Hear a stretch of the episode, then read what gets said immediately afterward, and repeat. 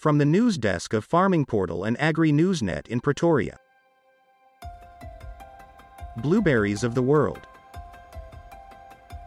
Blueberries are one of the tiniest fruits, but don't let their small size fool you. This summer berry is full of antioxidants and vitamins and is the perfect choice for a healthy snack. It can also be used in recipes both sweet and savory to add a burst of unexpected flavor. Blueberries are plump, sweet, and juicy, with a color that ranges from indigo to deep purple. Wild blueberries are considered indigenous to North America, where they have existed for more than 13,000 years. Blueberries are available across the United States today, but they don't have a long history as a cultivated fruit. As a crop, they date to the dawn of the 20th century, when the daughter of a New Jersey farmer teamed up with a botanist to cultivate and breed blueberries. They harvested the first blueberries in 1916, and over the next 50 years, Americans experienced a blueberry boom. Right up arrow while the cultivated variety of the fruit originated in New Jersey, it's currently grown across North America, which produces approximately 1 billion pound of blueberries each year. Right up arrow today, Blueberries are also cultivated in parts of South America, including Argentina, Chile, and Peru. South Africa's 2021-22 blueberry crop was up 60% from that of the previous season, totaling just over 31,520 marketable tons, while export prices were down 14% from those of 2020. As South Africa is a small player on the world market, supplying only around 2% of global blueberries, we have zero impact on prices. Furthermore, the peak season in South Africa coincides with that of Peru, which shifts substantial volumes to the EU during this time. Demand is expected to grow, and prices will increase slightly, but input prices are increasing drastically, so in real terms, farmers can experience a decline in profit. Prices had plummeted from 140 Rand per kilogram to between 35 Rand per kilogram and 60 Rand per kilogram over the past six years.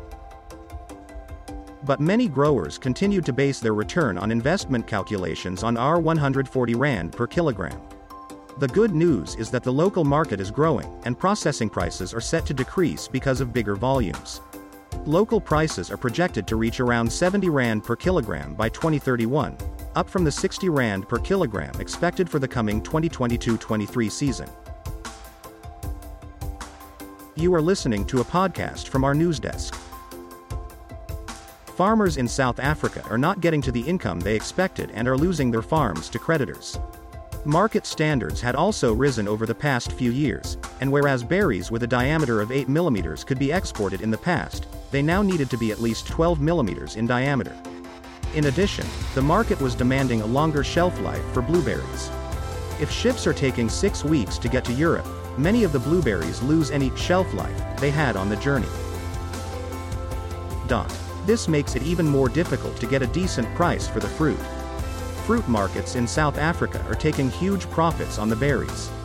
The average kilogram yield per hectare differs depending on the cultivar planted. The maximum yields, when production has stabilized, for Snowchaser, Emerald and Jewel are 22,857 kg per hectare, 24,442 kg per hectare and 24,442 kg per hectare.